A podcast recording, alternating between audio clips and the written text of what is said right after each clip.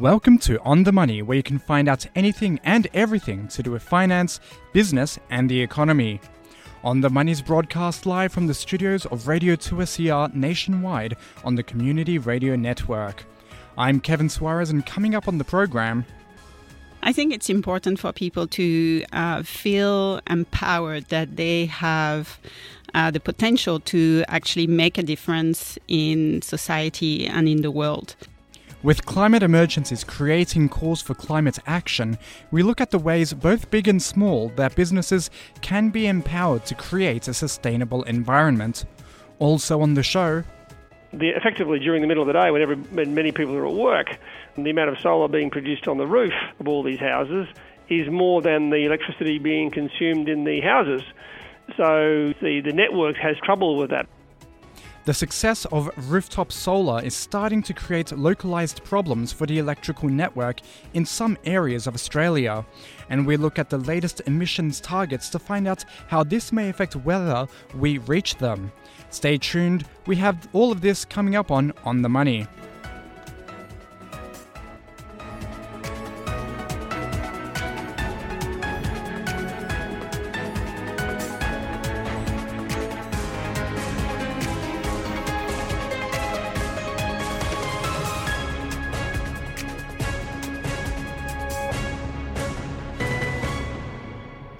But first, the hospitality and tourism sectors have been hit in recent weeks as tourists are choosing not to visit locations such as Chinese restaurants, and travel and tourism has also been affected worldwide. Over the past few months, fear has been one of the primary factors affecting our world's economies. Due to ongoing current events, tourists have been choosing to avoid certain locations due to their association with an ongoing issue. Destinations such as the Blue Mountains in New South Wales have seen dwindling numbers due to their proximity to large bushfires within the region, even though it hasn't affected access between most tourist attractions and the nearby city of Sydney. Similarly, Chinese restaurants have reportedly had less diners due to the influence of the covid nineteen, also known as the coronavirus. The virus has also influenced tourist migrations around the world, and has even raised concerns it could cause the cancellation of the twenty twenty Tokyo Olympics. Professor Ralph Christopher Bayer, a professor of economics at the University of Adelaide, elaborated on how influential fear is on the economy. Uh, it's, it's huge. So if you think about an economy working, depends on how people make economic decisions.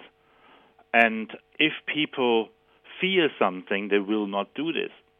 And if economic activity, because of fear, doesn't happen, that otherwise would happen, the impact can be quite large. But it's not only the modern economy that is influenced by fear, as irrational behaviour has historically had a massive impact on the economy. Think about episodes in, in economic history. Um, lots of them were driven by irrationality, sometimes irrational beliefs about how good something could be.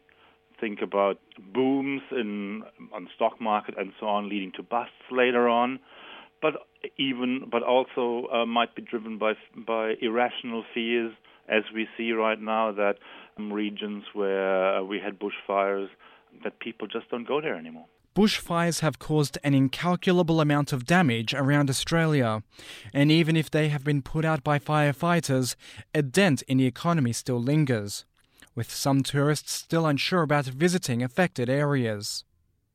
Professor Bayer explained why some people are influenced by current events when choosing where to visit. There are a few different reasons. So one, one reason might be a fear of danger. So if you think about if you if you want to go somewhere, what do you know about dangers there? Not much. So typically you don't have any idea, and so you go. However, if something happens there, like a bushfire or outbreak of a virus, then this is quite clear in your mind, and therefore you might revise the belief probability that this region is dangerous, and typically you might overestimate that probability.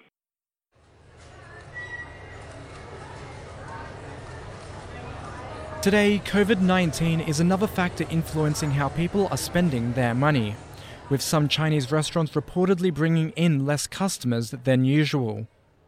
In Sydney's Chinatown, there's less people patronising the local restaurants. One cashier for a local restaurant, Bai, explains why. People just a, a little bit scary go to like the public area. It's not only for our business. I think it's like it's like a chain. A lot of yeah, a lot of industries will be affected actually. However, she says it's not just fear that's keeping customers away. Because we're just looking in Chinatown, which have a lot of overseas students, especially from China, and uh, because the yeah, I know it's like the blocking policies, a lot of students can't, won't come back. So it's kind of worry. Yeah, it's a kind of little bit infectious on our business. So yeah, less, less less customers. She remains optimistic, saying that while the virus is having an effect on local businesses, it may not be long term. We didn't receive any bad news at the moment because I think the situation controlled could be very well, and uh, we don't know, we don't we don't find it's like a breakout that seriously. To be honest, we just find it's like most of the thing is the panic and uh, uh, anxious about this this this virus. In reality, I think it could be okay. But how can the economy bounce back? Professor Bayer theorises on what can be done to encourage more people to visit affected tourist attractions. It's not easy. So there are, there are a few things I think one can do. One is clearly to... It's, so there's a kind of marketing, but a marketing that provides information, that provides information that, okay, no, right now there is really no danger of, for example, say, Kangaroo Island having another bushfire at this point in time. That's one thing. The other thing is probably more effective. And if you if you think about the bushfire season, there has been so much sympathy for Australia all around the world and people donating and so on.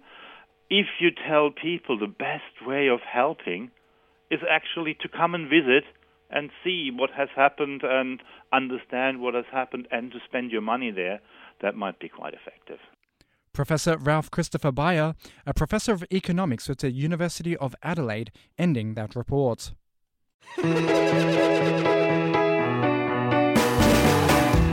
On the Money, making mountains out of moolah.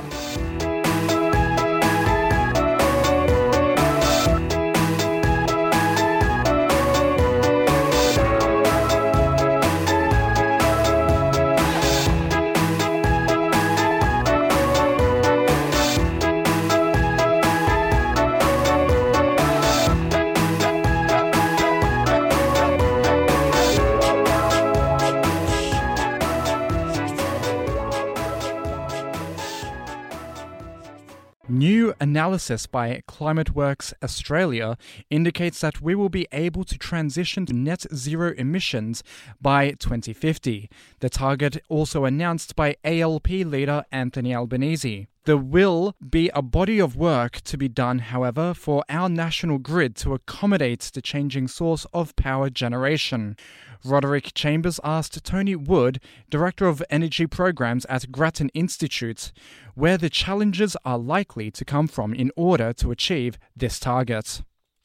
The bit that's unusual in Australia is the rooftop solar. The combination of that together with large-scale solar and wind means that we might very well see a situation where we've got more than forty percent renewables by twenty thirty. Now, that's the, that number is what Um, behind the government's own projections that the electricity sector is well on track to achieve its proportionate share of the current government's twenty thirty target of twenty-six to twenty-eight percent reduction in emissions. Of course, with the pricing models that we have at the moment, it's fine and well if you have a rooftop to put your solar panels on, but if you're in high-density housing, you don't have roofs. So is is there anything going to be done to try and smooth that out a bit? Look, that, that, you put your finger on a very important issue, Rod, and I think that uh, has been a lot of focus of attention because there are a re- range of reasons why people not, might not have the, um, putting aside the money, I mean, because at the moment, um, whilst it's not quite as attractive today as it was a few years ago, um, in fact, the, the cost of the systems has kept coming down, um, uh, means you can still get a payback in a reasonable period. I, I mean, by reasonable, I would sort of say if you can get a payback and then be making money after that in about five or six years, seven years, that's on average the amount of time people spend in a house. So you're ahead before you move. If you're in these other situations, whether you're in a rental property, maybe in a house, you know, some people have even have heritage protection on their houses, they can't put solar on the roof, you may be in an apartment, et cetera. There, there's obviously a range of restrictions there. Now, the best you can hope for if you're in, a, in an apartment, for example, is you may be able to sign up and support a, uh, a, um, a solar or wind farm um, nearby. Um, and there's been some of those done. Um, there is there is a lot more work being done on rental properties. Um, the trick here with rental properties, whether or not you're in a low-income or a high-income rental property, uh, is that the, um, the if you put in if you save your electricity save electricity by having solar on your roof, then the uh, occupant gets the benefit, but the occupant can't pay for it because they don't own the roof.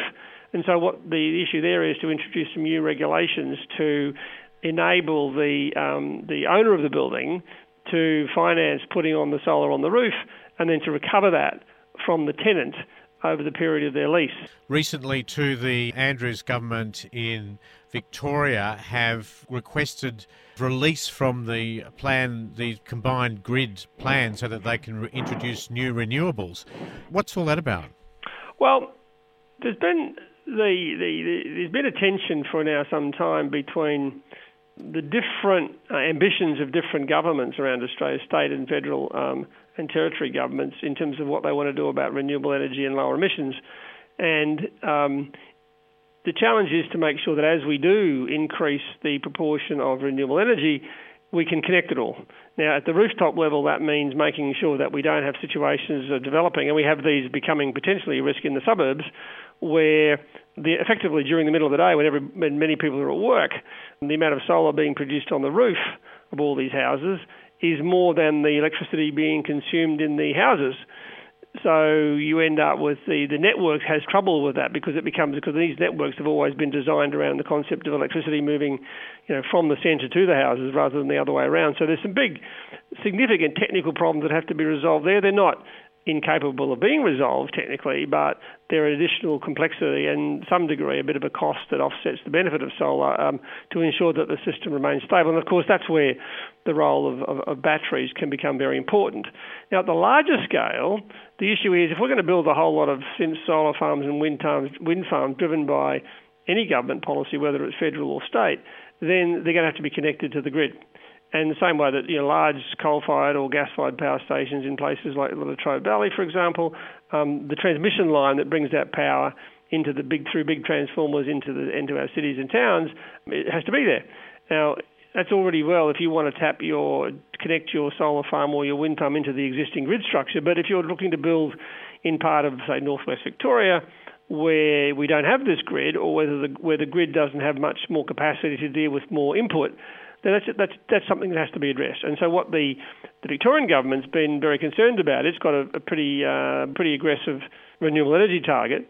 Its frustration is that it's not being able to get the transmission built to ensure that that, that extra capacity be, can, can be connected. And there's even been cases where people, uh, developers and investors have progressed a long way down the track to build a solar farm or a wind farm and find that they're either they're not able to um, sell all of their output into the grid because the grid can't deal with their, their connection, either because there's just not enough capacity in the network or because the the style of electricity that you're feeding into the grid from, say, for example, a solar farm could potentially destabilise on technical basis the voltage and frequency of the electricity, which is something that the technology, the technology people, the, the power engineering people have to be concerned about. So th- those limitations are where the Victorian government's been frustrated that, in their view, the national reform processes to connect all this stuff have fallen behind the ambitions of the state government to connect more wind and solar.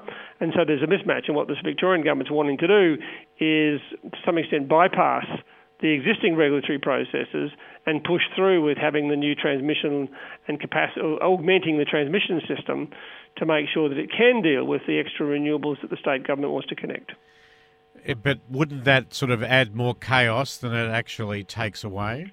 Well, potentially for a while, yes. And that's why, you know, I think it's, um, I understand the, the state government's frustration here, but there is a risk that in in doing this, you could create some more problems. And so my preference would be uh, that we deal with this to make sure that all those regulatory processes that we'll put in place to ensure that we don't cause some problems down the track, and those processes are still followed. And I think the, the getting the balance right here is going to be important, because the reason I say that is because we don't want to see a situation in which the influx of renewable energy uh, leads to problems um, more than it actually solves.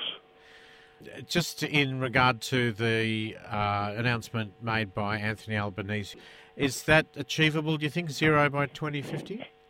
Well, uh, and we are going to be, this will sound a little bit pedantic, Rob, but I, he was he and others used the word net zero by twenty fifty. So the interview David Spears on the A B C was talking about um, uh, net zero. Does that, you know, zero mean we can't have any cows anymore by twenty fifty, for example? And Uh, the answer is no, because we're talking about net zero. So if we still have cows and we haven't fundamentally changed their, um, their the insides of the cow processes so that, you know, cows are well-known burpers and farters, I mean, particularly the burping is the challenge with uh, with greenhouse gas emissions, then if we are producing emissions from those those cows, then those emissions have to be offset somewhere else. So someone else has to be effectively absorbing emissions. Now, there's... You know, and, and briefly, Tony, there are yeah. some people who are working on the emissions Correct. from cows, which Absolutely. may bring them down anyway. So Absolutely. We you might have down. a problem, as much as a problem as you think, yeah. And, and that's why it's important to have... Because I've spoken to many farmers, both dairy and cattle farmers, who would say, look, give us the incentive and we will reduce the emissions from our from our livestock. We can do things. It may not come down to zero, but right now, as you and I are talking, we're producing greenhouse gas emissions because we're we're breathing out um, C O two in our in our breath. So you'll never get it down to everything down to zero. But ultimately, we will have to think about, well, do we for the for the emissions that remain, assuming we haven't by then converted to, you know, vegan cow's meat, then we will have to find a way of offsetting those emissions into other things. Tony Wood, Director of Energy Programs at the Grattan Institute there, speaking with Rod Chambers. You're listening to On the Money Around Australia on the Community Radio Network. I'm Kevin Suarez.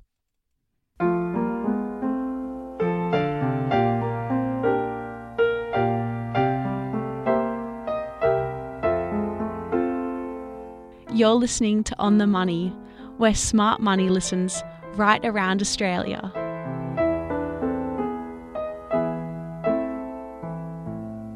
With bushfires burning and oceans rising, there is an increasing call for a shift to sustainable practices in all sectors of society. One area that is developing new and sustainable forms is urban planning.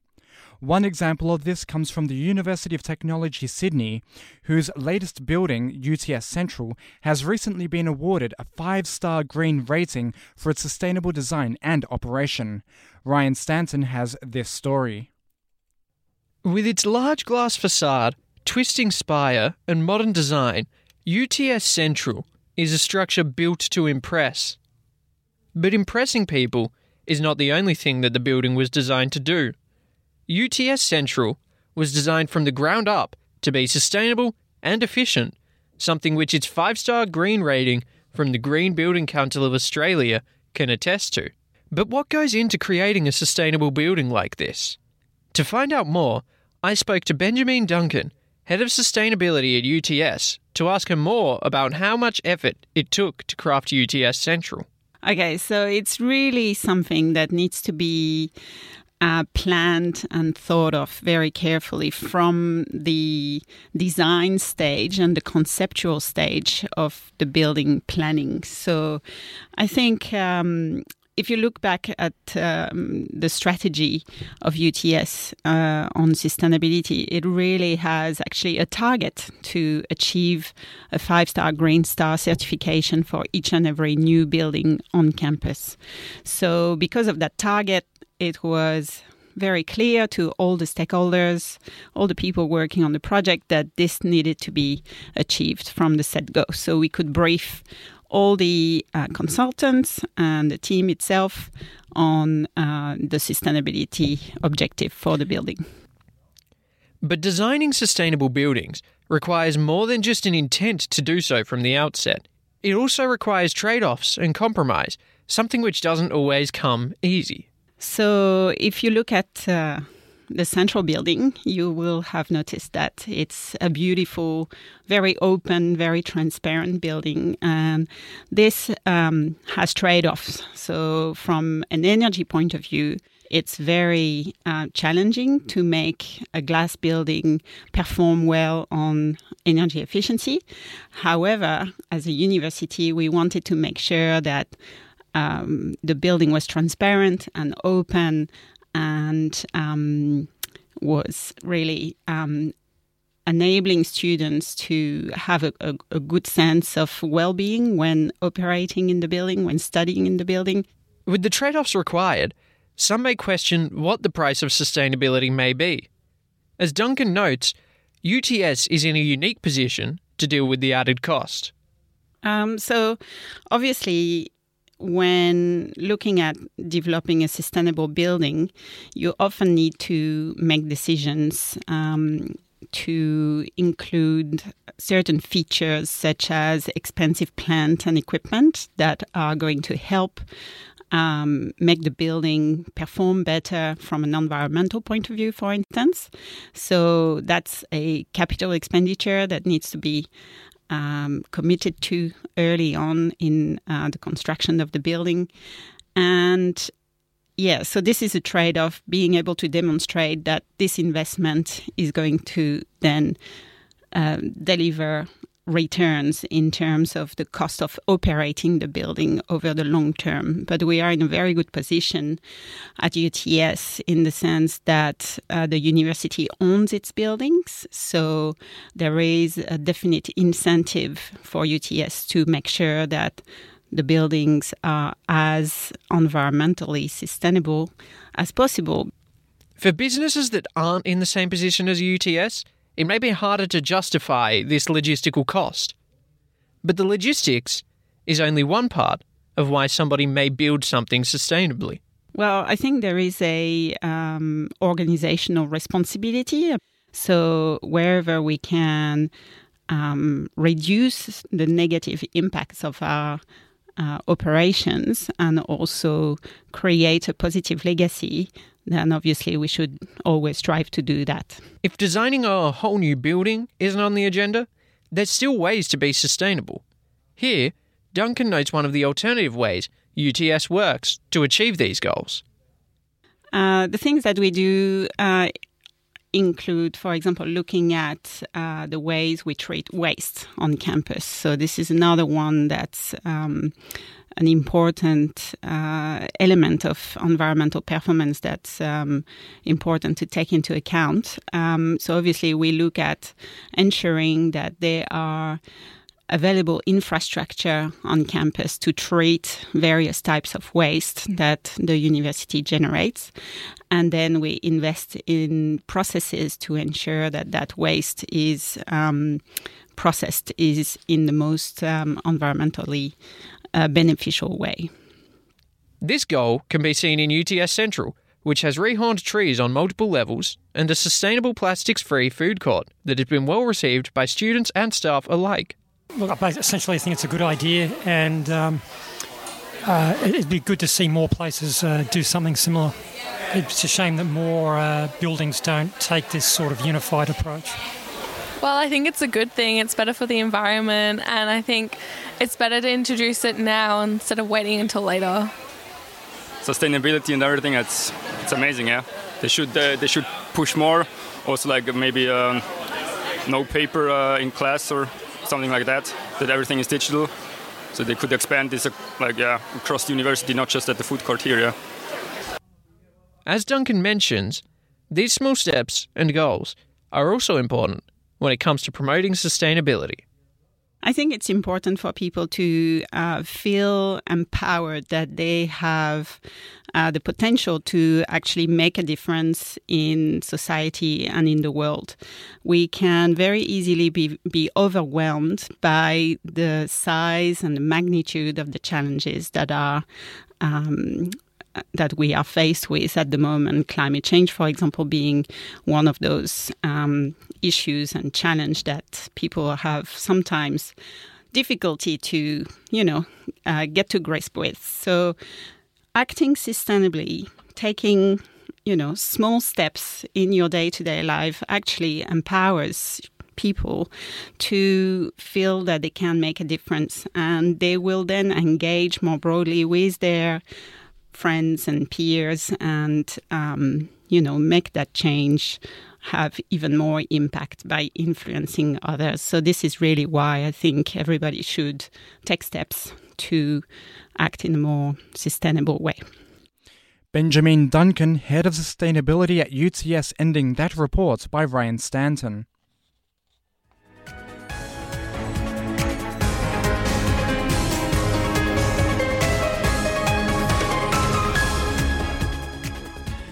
That's all we have time for on On The Money this week. Tune in again next week to find out everything you need to hear about finance, business and the economy. Thanks to producers Veronica Alishina, Ryan Stanton and executive producer Roderick Chambers. On The Money is produced in the, st- in the studios of Radio two S E R for the Community Radio Network with the assistance of the Community Broadcasting Foundation. You can find all our shows and stories at two S E R dot com forward slash on the money. Subscribe to our podcast on iTunes. New episodes are coming out every week. To follow us on Twitter, look for at on the money two S E R and find us on Facebook and Instagram for updates. I'm Kevin Suarez. We'll be back again next week to give you the inside running on all things financial. Thanks for your company.